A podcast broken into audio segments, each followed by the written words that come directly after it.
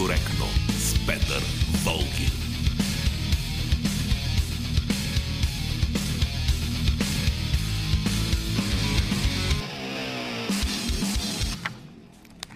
Здравейте! Политически некоректно отново е в ефира на Българското национално радио, след като приключиха изборите и вълненията. Всъщност вълненията около тях тепърва предстоят, така че имаме доста неща, за които да си говорим.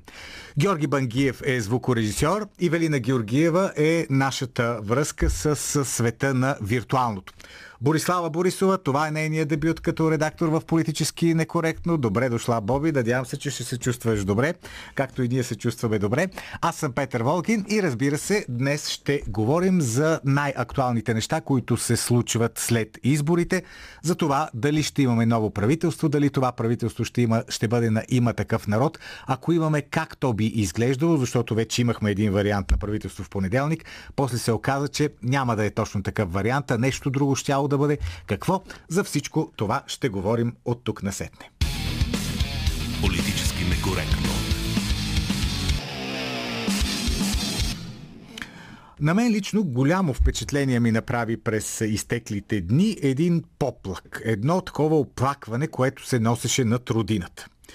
От всички партии се носеше този поплак, както от партиите на статуквото, както се наричат, и тези на протеста, защото нали сега това е глобалното разделение. Обаче те, колкото и да са различни, бяха изключително единодушни в своя потрес. Потрес, предизвикан от това, защо спечелилата избори политическа сила не ги е поканила на преговори, разбираш ли. Под преговори въпросните партии, разбира се, имат предвид най-вече разпределяне на постове, колкото и да твърдят обратното. Явно те очакваха, че Слави Трифонов ще ги покани, ще ги черпи с кафенце и послушно ще си записва това как партиите ще си разпределят постовете, коя партия, кое министерство желае да оглави. И когато това не се случи, излъганите в съкровените си надежди партии се обидиха и заплакаха. Особено същисан беше политическия умно-красивитет. Там и без това са убедени, че само те могат да управляват, а всички останали трябва да ги слушат в захлас. А когато от Има такъв народ пренебрегнаха тяхната величава експертност, автентичната десница възприе това като вселенска обида. Политически некоректно. А всъщност нито политиците, нито анализаторите имат някакви основания да се сърдят, да негодуват срещу начина на действие на Слави Трифонов. Просто трябва да си припомнят същността на неговата партия. Създателите на Има такъв народ винаги са подчертавали своя неконформистки подход, стремежа си да изненадват, да провокират, дори да скандализират. Те много държат да не приличат на останалите партии. И за това никой не бива да се очудва нито на постовете им във Фейсбук, нито на отказа от традиционното партийно поведение. Така е, традицията повелява, както се казваше в една реклама на времето, след изборите партиите да почнат едни дълги преговори, или казано политически некоректно пазарлъци, за това кой какво ще получи при една бъдеща коалиция. Обаче традициите не са това, което бяха. И е напълно естествено Има такъв народ да не желае да се съобразява с традиционното поведение. Политически некоректно. Сега тук задължително трябва да кажа и моята критика към партията, която спечели изборите.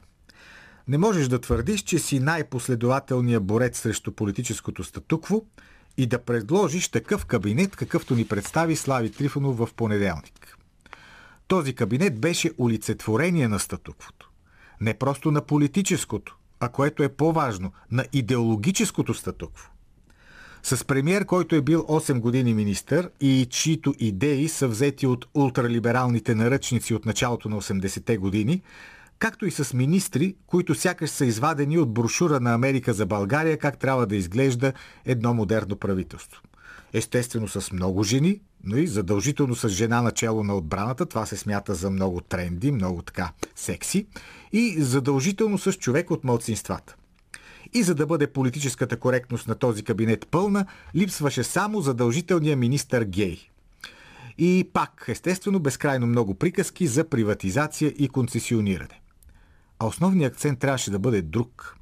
Основният акцент, ако наистина си партия срещу статуквото, трябваше да бъде поставен не върху либералните лакардии, които слушаме вече три десетилетия, Акцента трябваше да бъде сложен върху социалната тематика, върху мерките, които ще се вземат за повишаване на доходите и пенсиите.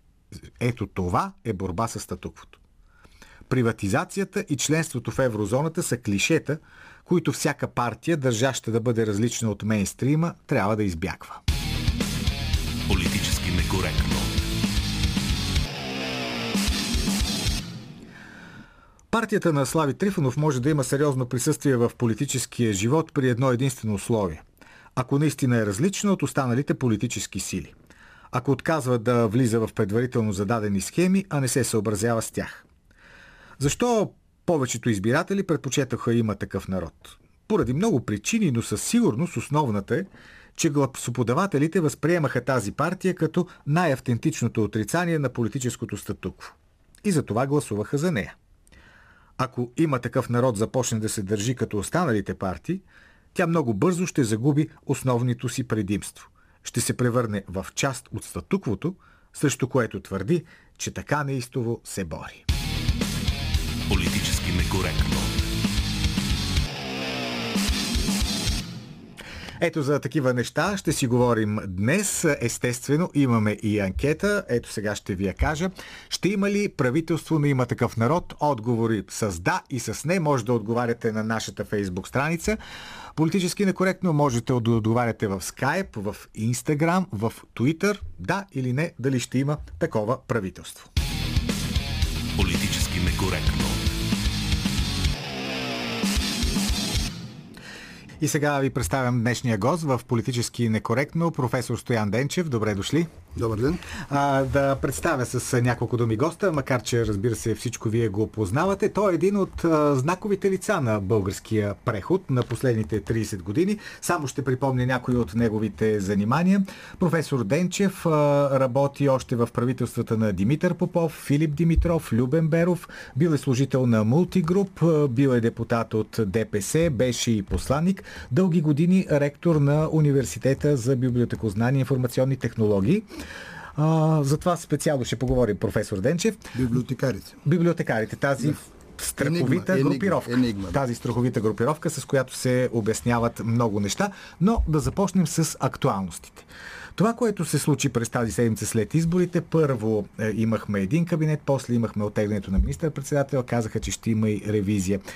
Как ни очертават профила на партия Има такъв народ? Мислите ли, че тази партия все пак ще успее да състави правителство? Много ми се иска партията да успее, защото, както и вие казахте в уводните си думи, партията на господин Слави Трифонов Има такъв народ носи нещо необичайно. Дори се записах нещо, което ми направи добро впечатление, докато чаках. Най-автентичното отрицание на статуквото. Това са ваши думи, които ми харесаха много. И наистина тя, ако смени поведението си, няма да бъде същата и ще бъде препозната като всички останали партии.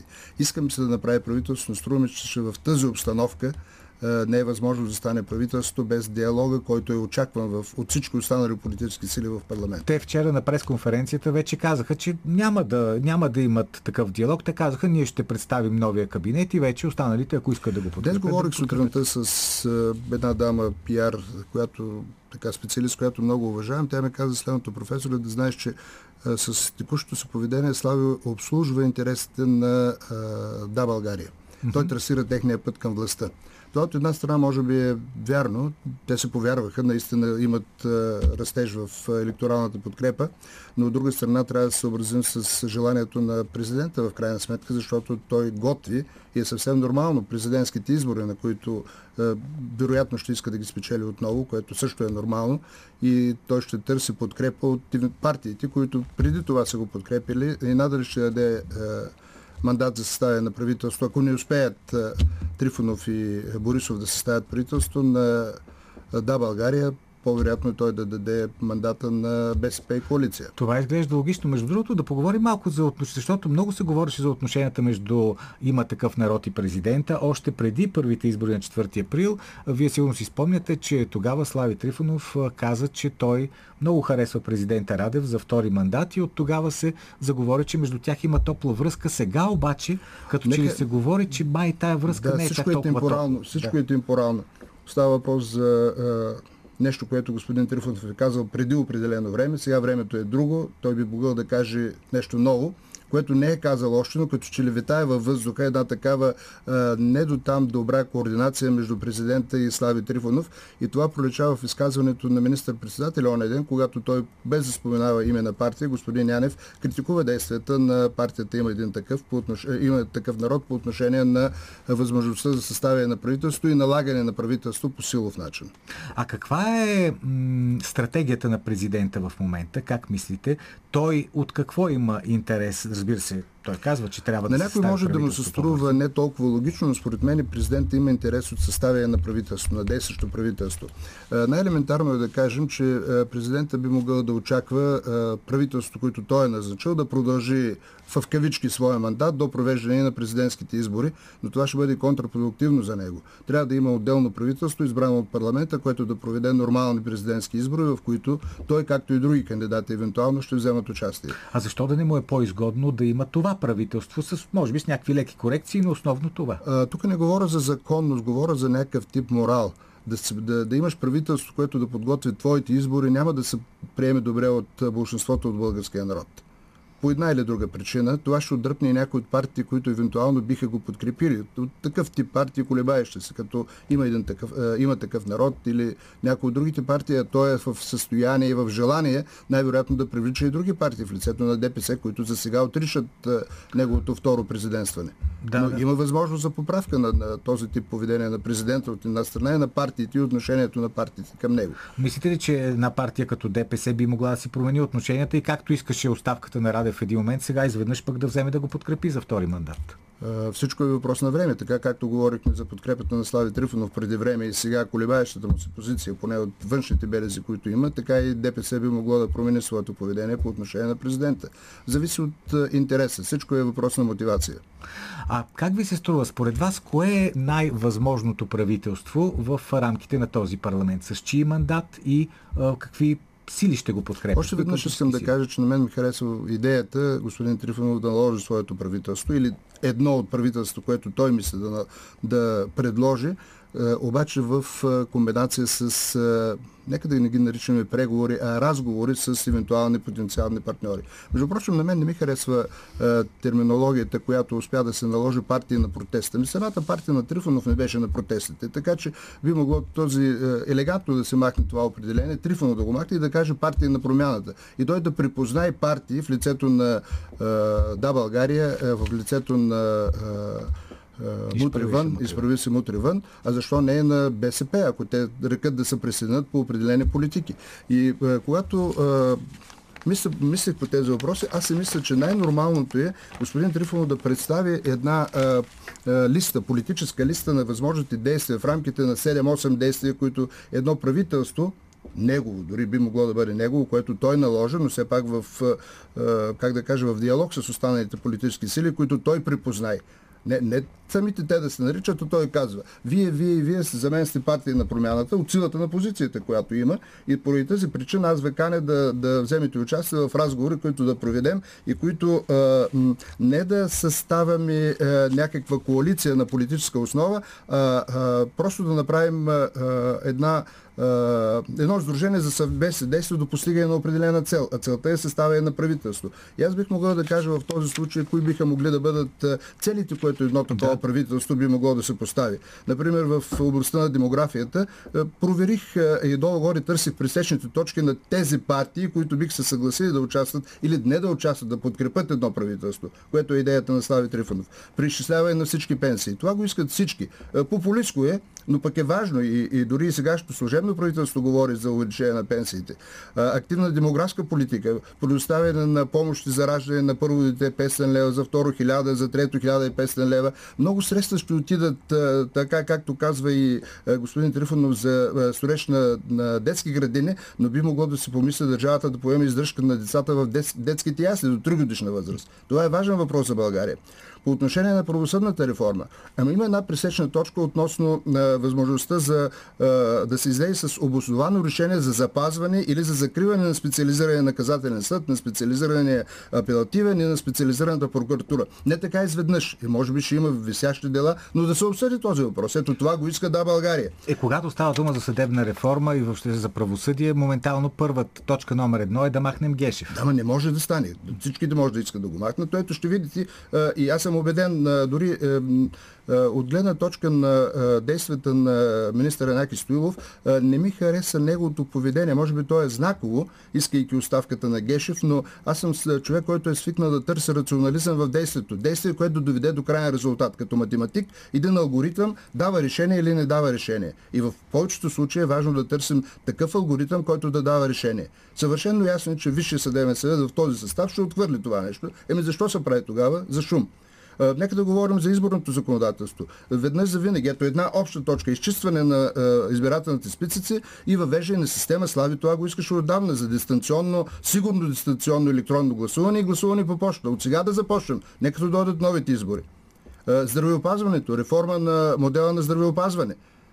Много, почти всички политически сили, които са в тази компонентна, в тази сфера на промените, биха искали да се промени здравеопазването.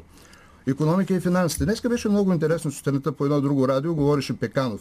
И ми направи така приятно впечатление факта, че той казва ние подобрихме плана на правителство. Нещо е било добро и те го подобрили. Това е континуитет в държавата, което... казва, плана беше много лош. Да, изчегъртнахме го и го махнахме и така нататък. И примерно, ако правителството поеме новото правителство, една от точките може да бъде в рамките на разумен срок, един месец, да внесе окончателната програма вече за финансиране към България. Професор Денчев, сега искам да поговорим първо от гледна точка на това какво представлява Има такъв народ. Мислите ли, че това е една автентично възникнала партия с един автентичен лидер или тя е поредния проект на това, което се нарича задкулисие? Много интересен въпрос и преди да вляза тук, аз се влязах в компютъра, в телефона, да намеря в рок, имаше един списък, който казва така провокация на въображението, списък на хората, които са в задкулисието. Аз, разбира се, кръга библиотекарите влиза там. Нека да ги прочетем още веднъж, като не е нужно. Не е нужно. Те са обичайните за подозрени. Според мен, чисто автентично е...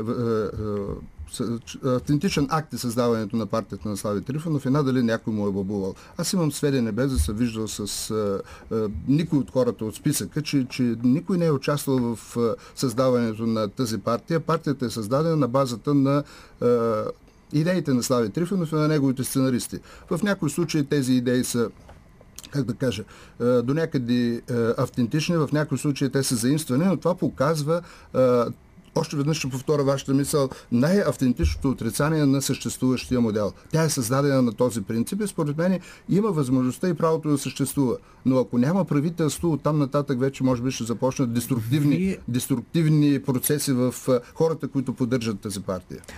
Вие обаче знаете, че и самия вие често сте бил наричан като предводител на задкулисието, т.е. като човек, който дърпа конците. Не можем ли да предположим, че и тук има някаква такава външна намеса, имам предвид при създаването на Има такъв народ? Ами като гледам списъка на задкулисниците, нека така да ги наречем, няма такъв човек, който би могъл да повлияе на Слави Трифонов в тази посока. Разбира се, като чисто човешко е Слави, човек, който нищо човешко не му е чуждо, той може да е говорил с някои хора, да търси съвети, но някой да седне и да му чертае планове как да се създаде тази партия, по какъв начин тя да оперира в публичното пространство и в обществения живот на държавата, това според мен е недопустимо за самия Слави, до толкова, доколкото го познавам от преди 20 години. Аз не съм се срещал с него. Не може да не сте чували всичките тези, може би, градски легенди, може би действително факти за това, за топлата връзка между Има такъв народ и ДПС, за това, че едва ли не Делян Пеевски финансира голяма част от кампанията на Има такъв народ. Какво мислите за това? Чувал съм, но не смятам, че това е вярно. А защо тогава се появява? Защо се появява като... Знаете ли, ако цитирам древните мислители, когато някой го упреквали, че е лош, той казва, защо не реагираш? Той казва, защо да реагирам? Аз знам, че не съм това, не се отнася до мен. По същия начин и тези слухове, които се пускат, те са най-лесният начин за обяснение на ситуацията. Когато човек няма възможността да направи задълбочен анализ на случващото си, изведнъж най-лесно е да каже, да бе, библиотекарите, еди кои са зад колисието, този Стоян Денчев, който върти цялата държава на пръстите си, втори център на властта. Боже Господи, защо втори? На мен ми се ще да бъдем първи център на властта, въпреки че не е вярно, но това е в кръга на шегата, нали? Да се опитаме да правим неща, които нямат отношение към реалната действителност.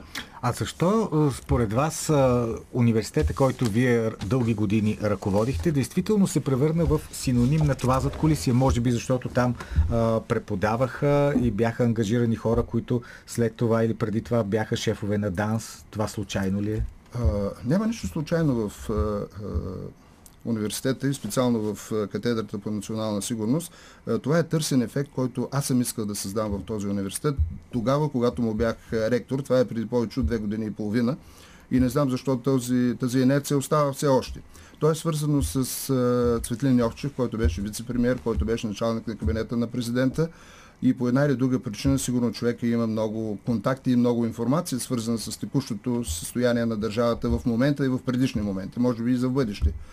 От друга страна, бидейки в университета, той дойде като човек, който е на улицата. Покани го, разработвал дисертация, беше изгонен тогава от ДАНС и стана докторант, защити много успешна дисертация. После, чрез него, ние успяхме да привлечем господин Казаков, да, който също беше шеф на ДАНС, господин Писанчев също. И тогава идва момента, в който някой искаше да смени Писанчев и да стане на неговото место. Няма да крия, само ще кажа фактите. Господин Томислав Дончев, веднъж се говорих с него и той казва, професор, знаеш ли откъде ти идват проблемите? Аз му казвам, не знам, и той ми казва, но няма смисъл да ги казвам публично, така както вие казахте, да не чета. Това е важно, откъде ви идват проблемите. Някой е искал да вземе местото на Писанчев и оттава започва атаката срещу университета. Но в момента в университета има 3 генерали, 1 адмирал, бившият началник на Националното военно училище, бившият шеф на военна академия генерал Манев, генерал Богданов и първи, генерал Манев. Още един генерал имаме, който се занимава с аквизиции, с логистика.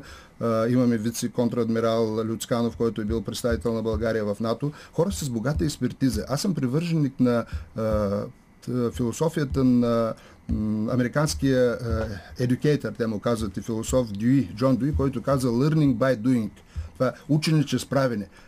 Студентите просто са във възторг от преподавателите, които го обучават по проблемите на националната сигурност, защото всички те са минали през това, което им преподават. Те им казват истини от самия живот. При наличието на всичките тези хора на едно място, не е ли логично да предположим тогава, че имате и доста други идеи, освен просто да обучавате студенти, че имате идея да влияете върху управлението на страната? Първо, това е незаконно по всякакъв начин, от една страна, и второ, не се вписва в моите разбирания за... На сегашния ректор, професор Елена Петева, която наследи университета, просто имаме една колегиална обстановка, която създава възможности за обучение. Може да се представите, че в тази катедра по национална сигурност за точно обучение имаме 32 човека за едно место.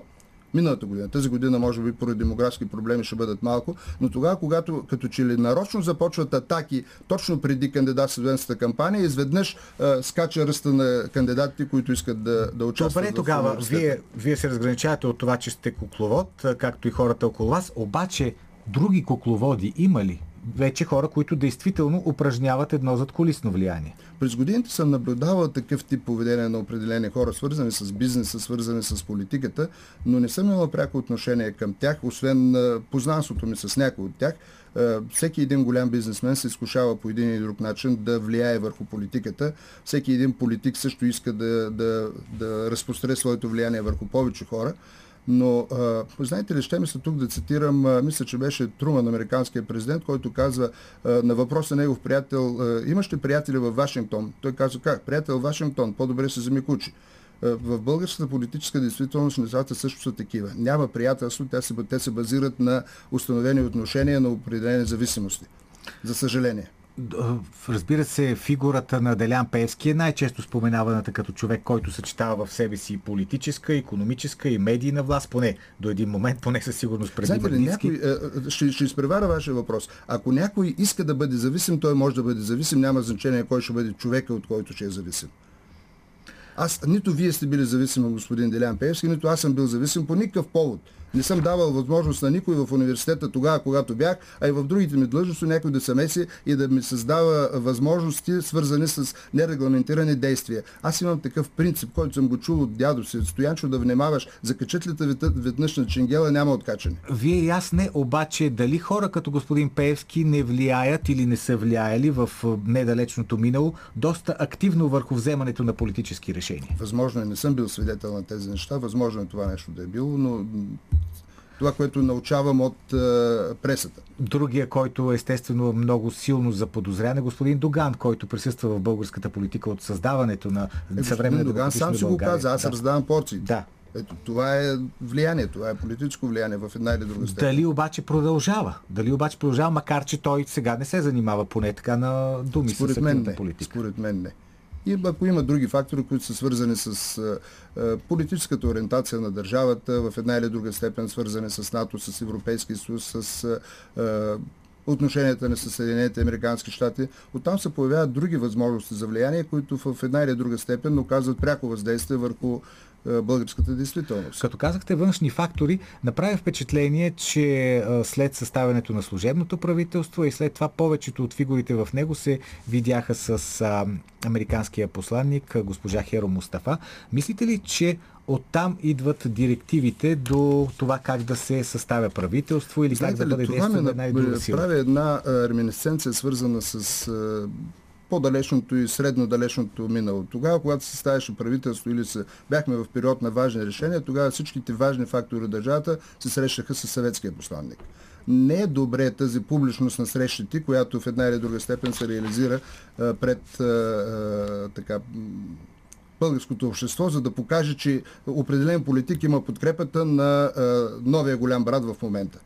Вие споменах, че сте работил в правителството на Любен Беров. Казвам го, защото сега много често се говори, че има опасност отново да се създаде правителство тип Беров. Защо опасност? Това лошо правителство ли беше, според вас?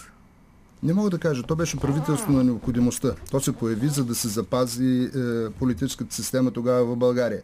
Аз бях в момента на съставянето на правителството съветник в Министерския съвет. Имах добри отношения с професор Беров, най-малкото в заседателната зала на правителството. Седяхме един до друг. Той беше представител на президента в това, не в правителството, в заседанията на правителството. Помагали сме се чисто по-човешки, когато стана министър-председател, когато го извикаха. Спомням се, беше на заседание на Министерския съвет. Той излезе, върна се и каза: "Стояне, аз няма да стана и брикчия на турците." Но стана. И не мога да кажа дали и брикчия на турците, но това бяха неговите думи. Той стана министър-председател. Имаше идея господин Вълчев, Михаил Вълчев, Мишо Вълчев, министъра на правосъдието. Той дори пред мен говори с него: "Мишо, бе, ти не искаш да станеш, Желю говори с мен", и така нататък, и така нататък. Он я направи така с пръста. Както и това правителство беше наричано правителство на Мултигруп. Така ли беше? Според мен не. Целият бизнес, аз казах в началото, че бизнесът се стреми да оказва влияние върху правителствата, но там идеята за създаване на обединение на българския бизнес има съвсем друг генезис. Не знам вие дали се спомняте, пък младите хора още по-малко. Когато се създаде Бизнес-клуб Възраждане, тогава няколко Нобел лауреати, а вие си представите, че те няма да дойдат това, че Илия Павлов, или Васил Бошков, или Кюлев, или Радосвет Радев, или да не изброявам всичките хора, са ги поканили. Те дойдоха, защото им беше казано да дойдат. Западната политика, западния бизнес се интересуваше от това какво става в България. Тогава дойдоха много... Форс дойде тук, направи среща с Бизнес-клуб Възраждане. Дойде Стиблиц, Нобелов лауреат. Дойде председателя на източната икономика на Германия. Забравих точно как се казва. Но това бяха организирани неща, свързани с опознаването на българския бизнес, се дава и на възможност за, защо да не кажа, за неговото контролиране. Дали е успешно или не стана, но това не бяха просто неща, свързани с идеята на Илия Павлов и на Кюлев, и да кажат: "Тайте, дайте да се обединим, за да направим нещо." Далеч съм те замислили, като разбираш човек, вие знаете как би могло да стане това нещо. И последен въпрос, защото завършва нашето време. Ще има ли правителство България сега в рамките на този парламент? Мисля, че ще има. Наистина, убеден съм. Не само от това, че трябва да има правителство, но ще има. И струва ми се, че тук е удачно. Аз започнах с Труман, като казах за това, че Вашингтон е по-добре се мекучи. Да цитирам Перес, който казва, бившия държавник на Израел, който казва, няма място за малки мечти. Аз имам големи мечти, а една от големите ми мечти е да се създаде правителство на България в този парламент. И още нещо, да завърша, ако няма време, с президента Джонсън. Когато негови съветници отиват при него и казват, господин президент, утре ще имаме важно заседание в Конгреса, трябва да направим така, че да заедем душите и сърцата на конгресмените. И той казва, обръща се им, казва, няма нищо лошо в това, но аз мисля, че ако ви стиснем за топките, душите и сърцата са ваши. Така е, благодаря ви много за този разговор, професор Стоян Денчев. Политически некоректно. Телефоните на Политически некоректно 029336449, 028659360 и 0889202207. Може, разбира се, да пишете и на нашата страница във Facebook Политически некоректно. Едно мнение от там. Въпреки на Андрей Кортенков, въпреки вече декларираната позиция на ГЕРБ, аз очаквам Бойко Борисов с неподържаемото си чувство за хумор да подкрепи правителство на Има такъв народ и после да им гледа сира, няма да е задълго, а този типаж на млади успели българи в чужбина, елитни западни възпитаници, може да са добри изпълнители, но до възлови постове и големи отговорности не бива да се допускат, че само се дънят. Многократно потвърдено през този век у нас на всевъзможни нива. Политически некоректно. Говорим днес в Политически некоректно за партията, която спечели изборите. Има такъв народ, дали ще успее да състави правителство, това правителство да се превърне в реалност. Добър ден! Добър ден! Заповядайте. Ами, по въпроса дали ще се състави правителство на Слави Трифонов, смятам, че е малко вероятно. А ако се състави, то ще е правителство на зад коалицията точно. Неговото, тъй като ще е с на цената на много компромиси. По принцип, моето мнение, знаете, че всеки българин има горе-долу различно мнение, защото сме една смесица от различни гени, националности и така нататък. Понякога и от себе си има различно мнение. Да, точно така. Мнението се променя също често.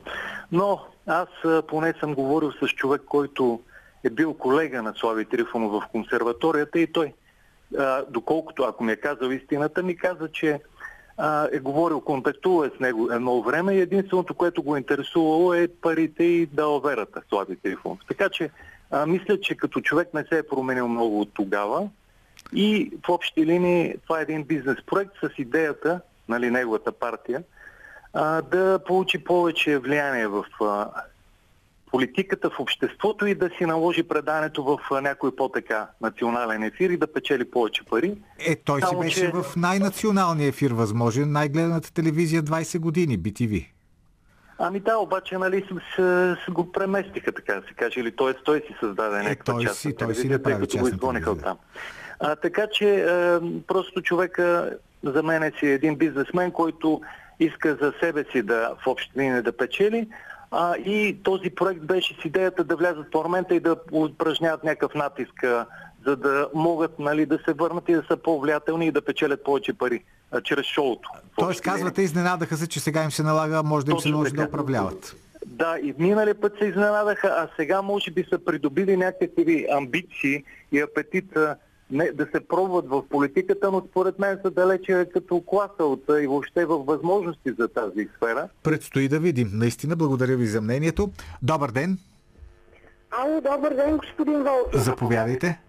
Райкова от София. Да, госпожа Райкова. Сега, първо, това, което направи господин Трифонов, беше меко казано скандално. По нищо не се отличава от Борисов. Един съобщава правителство от джипката, други от екрана на телевизията си. Така както каза Татяна Дончева, ще си позволя да я цитирам, в политиката така дърводелски не се прави. Ми казваме на футболен език, понеже съм футболен фен, такова грубо влизаме с бутонките и наказва с картон. В случая му показаха жълт картон. А кой му показа жълт картон? Ами обществото, тези големи реакциите, които заваляха след показване на правителството. Ама тези реакции, това е важно да го уточним, кое е по-правилно. Тези реакции бяха защото той по този начин представи правителството или защото хората просто не харесаха това правителство, не харесаха този премиер, който Слави Трифонов им предложи. Двете причини, господин Волгин. Сега ще кажа моето мнение за правителството. Да. Ами той извади за премиер човек от дълбокото статукво. Заявява, че ще се бори с статуквото. Още повече с приоритети, които изобщо не отговаряха на дневния ред на обществото. И друго нещо, никой не обърна внимание на лицето Николай Радулов. Ето ви топлата връзка с Сарайско-библиотекарската групировка. Още повече господин Радулов и принадлежи и към бившата държавна сигурност. Той на различни позиции работил, включително и в правителството на Иван Костов. Да, ама ще ги върна. Нали, говорим сега, модерно да говорим за лустрация, какво ще връщаме сега старите муцуни от държавна сигурност, и ако ще е така, изобщо да не говорим за ново, за различно и така нататък. Сега ще имаме нов вариант на кабинет, както разбрах. Аз очаквам втори жълт картон. Знаете какво е във футбола втори жълт картон. Просто според мен правителство или няма да се състави, или ако се състави, то ще бъде абсолютно неприемливо за обществото, в голямата част на обществото, но ще бъде добре за задкулисието. Благодаря ви за мнението. Добър ден. Да. Заповядайте. Добър ден. Слушам ви. Който е гласувал за Славчо, няма кръл, който за Бойко два пъти, който е гласувал за останалите и няма глава.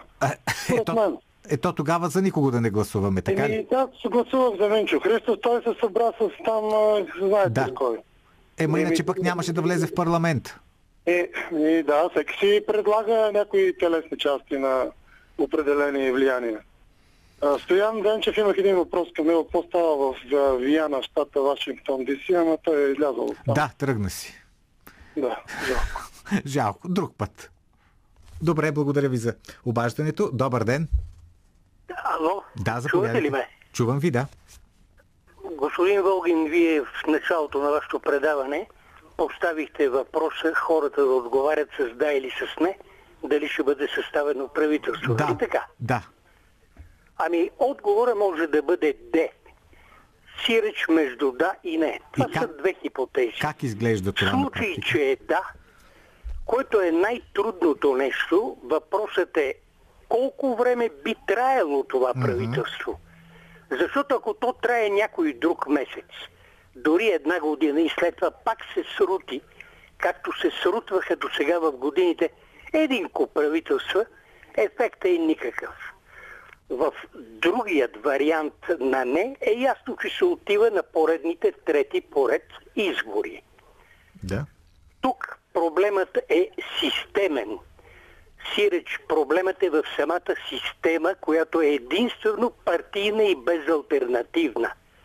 Аз мисля, че на времето Слави Трифонов, когато направи референдума, допусна най-големия пропуск, като не включи основният въпрос. Да има алтернатива на партийната система. Забележете, не да бъдат забранени партиите, да имат алтернатива, което значише да се направи конституционна промяна на член 12 алинея 2 от Конституцията. И когато бих се появили граждански сдружения, които да бъдат противопоставени по законен, конституционен начин на партийната система, независимо какви са партиите, тогава щяхме да имаме друга картина, съвсем демократична и конкурентна. Ама това с референдум няма как да стане, нали? Знаете, трябва Велико народно събрание, промени в Конституцията и така нататък. И още един слушател ще чуем. Добър ден. Добър ден, господин Волгин. Да, заповядайте. Петър Волгин се обажда от Добрич. Да. Значи, нашия народ има една много къса памет. Помните ли атомното предаване на Кук? Да. Няма да задавам повече. Втори ми така въпрос. В момента в България си има две логика едното американско, английско и съществено руското, които също са били на две логи. Mm-hmm. И си водят една война помежду си. И най-лошото, което е, че целият народ страда и никой не го интересува за другия. Е, всички партии казват, че се интересуват от съдбата на народа. Да. Другото, което искам да изяснитам с интерес, ви гледах вчера в Панорама. Значи една от предишните държавни секретари на щатите, Амадлен Олбрайт, всички журналисти много внимателно... Брошките. Да, брошките, точно така. Излъцваше чрез тия брошки някакво послание. Да. Може ли да ви... За вратовръзката ли? За вратовръзката, да. Аз забелязах, че моята вратовръзка вчера в Панорама предизвиква големи дискусии и какво точно искам да кажа с това. Само да кажа за слушателите, които не са гледали, разбира се, не са в част с моите вратовръзки. Това беше вратовръзка, на която имаше картини на Леонардо, т.е. целите картини на Леонардо, а така фрагменти от картини на Леонардо. Сега аз много мразя да влизам в ролята на, примерно, художник, който иска да си каже, трябва да обясни какво е рисувал и какво е искал да каже автора, нали? Това е много. Но само това казвам, че това бяха картини на Леонардо. Мисля, че от тук нататък всеки може да си извади извода какво съм искал да кажа. Добре, благодаря ви за обаждането. Политически некоректно. И сега гледната точка към ставащото през последните дни, разбира се, към ставащото на политическия терен в България, на Калина Андролова. Какво стои зад проекта "Има такъв народ" и дали ни става по-ясно отговора на този въпрос, дали да става по-ясен след последните действия на тази партия?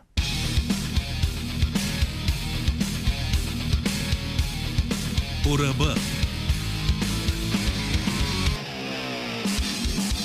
Слави Трифонов отхвърли всякакви разговори за общ кабинет и така прецака Демократична България и Изправи се мутривън, които очакваха да се закачат за неговия парламентарен обем и да имат значение. Ходът му е добър, тъй като е невъзможно да си представим работещ кабинет, съставен от три формации, които са несъвместими политически и естетически. Така или иначе, подобна коалиция няма парламентарно мнозинство и ще се нуждае от подкрепата поне на една от останалите така наречени системни партии. В нежеланието на Слави да се договори с останалите партии на протеста и да поиска допълнителна подкрепа, например от БСП, може да се види и някакво актьорство. Част от протеста ли е Слави наистина или е конструиран буфер за недоволството? На пресконференция "Има такъв народ" обясниха, че сменят Ники Василев, защото имало атака срещу него. Иначе бил великолепен експерт. Това обаче подсказва две неща. Първо, че Слави ще бъде манипулируем от към публични атаки.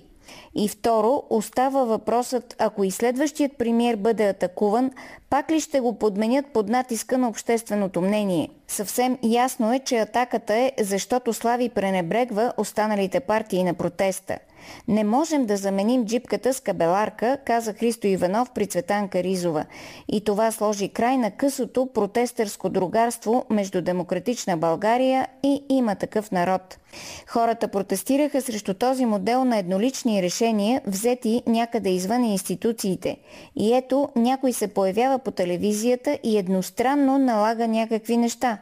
"Надявам се, че става дума за грешка, а не за план", каза Христо Иванов. Уви, не е грешка, става дума за план. Всеки морски тюлен може да ви каже базовото правило в една битка – прикривай се и се движи. До определен момент Слави правеше точно това, мълчеше за намеренията си и нарастваше. Партията на Слави е типично популистки политически проект, както много други по света, родени от критиките, че политиката се доминира от дистанцирани елити, задкулисие и олигархични интереси.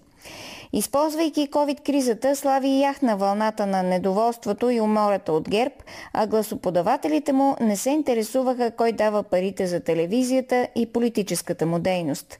Когато обявиш правителство обаче, Всичко най-после се изяснява. Кабинетът на Слави е либерален и проамерикански, което изненада голяма част от избирателите му и някак постави Демократична България в страни. Предвид това, че коалицията се изживява като най-ясен проводник на американското влияние. Никой не е очаквал, че Слави чисто търговски ще опита да заеме периметър от този политически терен, който е най-благодатен от към международна подкрепа. Слави бързо разбра, че към електората трябва да се обръщаш псевдопатриотарски и антиглобалистки, на моменти дори с вкусни конспиративни тези, както беше покрай ваксините, а в действителност да редиш за изпълнителната власт представители на неолибералния елит. Трябва да се отбележи, че кабинетът на Слави изглежда доста френдли към ГЕРБ и ДПС. Кабинетът също така се оказа напълно отдалечен от влиянието на Радев, което коренно променя атмосферата на бъдещите президентски избори. Не случайно докладът на Рашков срещу главния прокурор е предоставен на правосъдния министър Янаки Стоилов на 14 юли, след като стана известна структурата на кабинета на Слави и това, че няма да се търси коалиция. Заявката на служебния кабинет за борба с Гешев цели да предложи индиректно емоция на Демократична България и вариант да помислят, а не е ли по-добре да не подкрепят Трифонов и да се отива на следващи избори. Шахматът на Радев продължава в посока да си осигури следващ мандат, но за да си добър политически лидер, освен че трябва да имаш умствена издръжливост, трябва и да умееш да държиш егото си под контрол. Егото провали възможността на доста български политици да имат дългосрочна политическа годност. Включително егото застрашава да обърне колата и на Слави Трифонов. Коментар на Калина Андролова. Политически некоректно. И едно мнение на Пламен в Скайп. Смятам, че партия Има такъв народ планираше да влезе в парламента с 10-15% при предните избори и да стане системно мрънкаща партия. Не предвидиха, че хората ще прехвърлят на тях надеждите си и подминаха целите си. Сега на тези избори получават и повече, за да се измъкнат от ситуацията, предлагат странности, неосъществимости, утопии и то по начин, по който да изправят на нокти потенциални партньори и врагове. Между другото, вчерашната им пресконференция до някъде закъсня с 2 месеца. По начина, по който си представят проектокабинетите и поради вътрешно нежелание това да се случи, кабинет на Има такъв народ няма да има, пише Пламен в Скайп. Политически некоректно.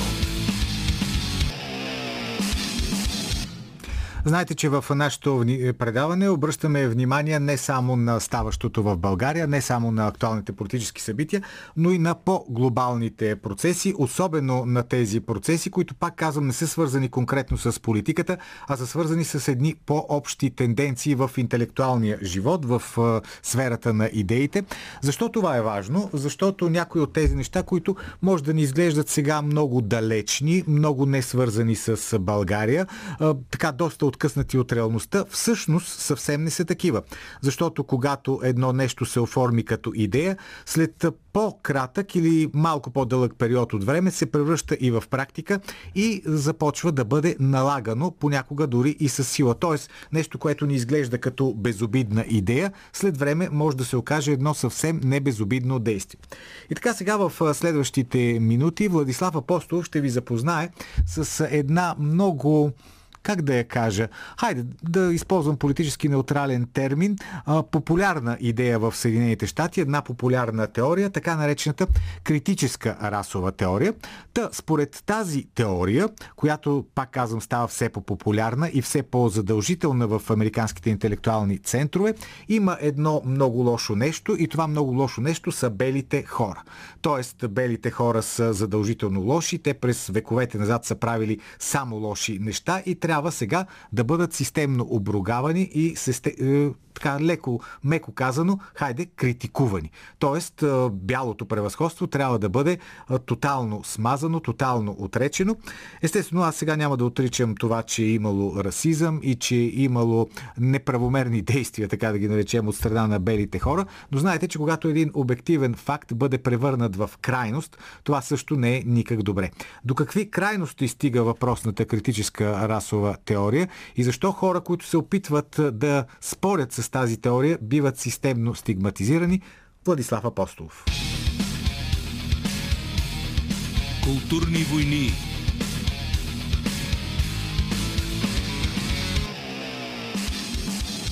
Не е излишно актуалните социални, културни и политически експерименти на водещи световни държави и общества да се следят.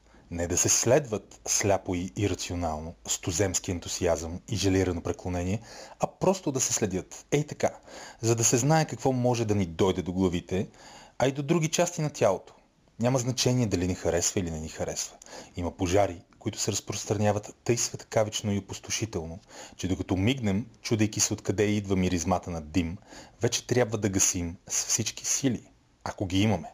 В този смисъл е особено интересно и порядъчно притеснително да се наблюдава развитието на най-горещата тема в американското общество, обхванала вече почти целия англоязичен свят с траектория, насочена и към нашия стар континент. Става въпрос за наистина бруталния и безочлив опит на властта и медиите да наложат така наречената критична расова теория на всяко институционално ниво в американското общество с фокус върху образованието. Преди дни най-големият учителски синдикат в страната застана зад преподаването на откровената расистка пропаганда в публичните училища. Става въпрос за един конспиративен коктейл от антинаучни идеи за дехуманизация на белите хора и окончателното превръщане на небелите малцинства в някакви свещени и защитени от всякаква критика групи, пред които трябва да се коленичи, буквално и метафорично. Според този дълбоко патологичен и психопатичен светоглед, белите са изначално и непростимо виновни за всяка, ама наистина всяка форма на неравенство, конфликт и дисфункция в американските и западноевропейските общества. Расизмът на белите срещу останалите се среща в математиката, в отглеждането на кучета, яденето на сладолет, излетите в парка и планината. Съвсем сериозно и неиронично, описан детайлно и истерично в най-престижните медии и университети. Всяка пора на западната цивилизация днес излъчва опасната радиация на бялата привилегия. Това издевателство над истината се възпява от трагикомично-демоничния хор на ритуалния мазохизъм. Масивът от подобна подробна пропаганда под формата на изследвания в социалните науки и медийния сет е умопомрачителен. Материалите за расистката природа на всеки един елемент от живота, историята и културата на САЩ, Канада, Австралия, Нова Зеландия и Европа са колкото агресивно абсурдни, толкова и свирепо многобройни. Това примитивно суеверие се подкрепи от администрацията на Джо Байден, от Демократическата партия, Холивуд, почти всички медии и активисти. И сегашната цел е да я натъпчат в гърлата на децата. И тук вече срещаме проявленията на истинско гражданско общество. Не протестърско, не подкрепено от фундации и посолства, с предварително направени готини плакати, с едни и същи послания на активисти, работили в едни и същи НПО-та и партии. Това гражданско общество си го знаем. Не. Говорим за свободно сдружили се пред заплахата обикновени родители от много места в САЩ, които се опитват да дадат отпор на плановете на властта да циментира конспиративната критична расова теория в програмите за обучение на техните деца. Няма да ги видите в повечето международни рубрики и емисии в много български медии, но информационният пейзаж е пълен с кадри на гневни и потресени родители, които говорят против изучаването на критична расова теория. Така стигаме до актуалния драматичен и драматургичен момент в американското общество.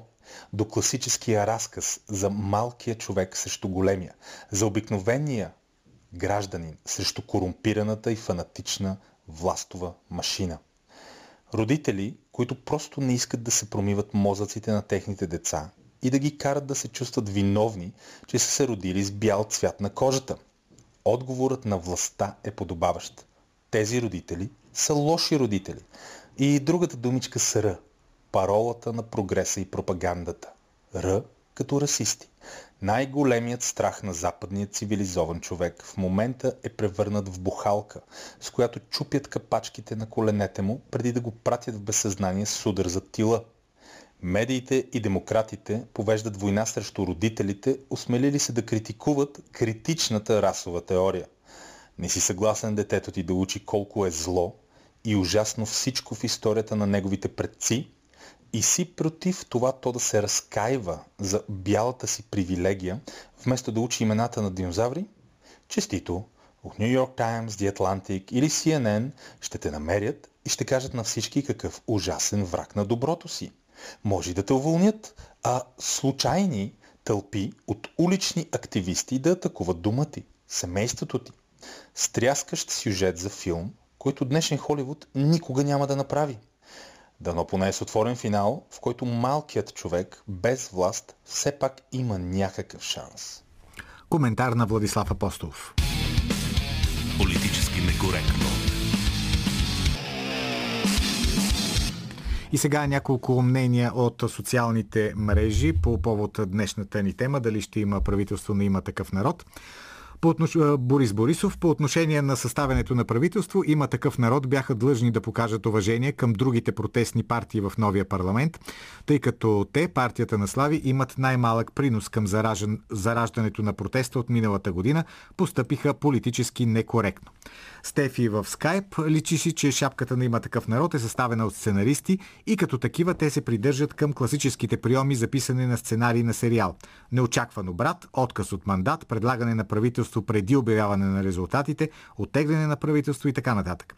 Друг прием е израстване на главния герой. От пълно мълчание до пресконференция и дори загатване за възможност за диалог. И струва ми се, че вече замислят и трети сезон на сериала, пише Стефи и Даниел Кирилов. Кабинет на Слави ще се приеме безрезервно, ако успее да вкара в него тримата харвардски министри заедно с идеите им. Да, както разбрахме, е бил направен такъв опит министри от сегашното служебно правителство да влязат и в правителството на Слави Трифонов, но те са отказали поради това, че не са били съгласни с идеите, основополагащите икономически идеи на проекто кабинета, най-вече разбира се на този, който беше предложен за премиер-министър, а именно господин Николай Василев. Политически некоректно. Ивелина Георгиева е готова с обобщенията на резултатите от днешната ни анкета за въпрос: ще има ли правителство на Има такъв народ? Това ви попитахме. Във Фейсбук, където сме получили най-много отговори, 56% от гласувалите смятат, че правителство ще има, 44% са отговорили с не. В Инстаграм съотношението е обратно. 65% са на мнение, че правителство на Има такъв народ няма да има, а 35% че ще има. Традиционно отговорили в Twitter са най-малко на брой, но и там отговорите противоречат на резултатите във Фейсбук.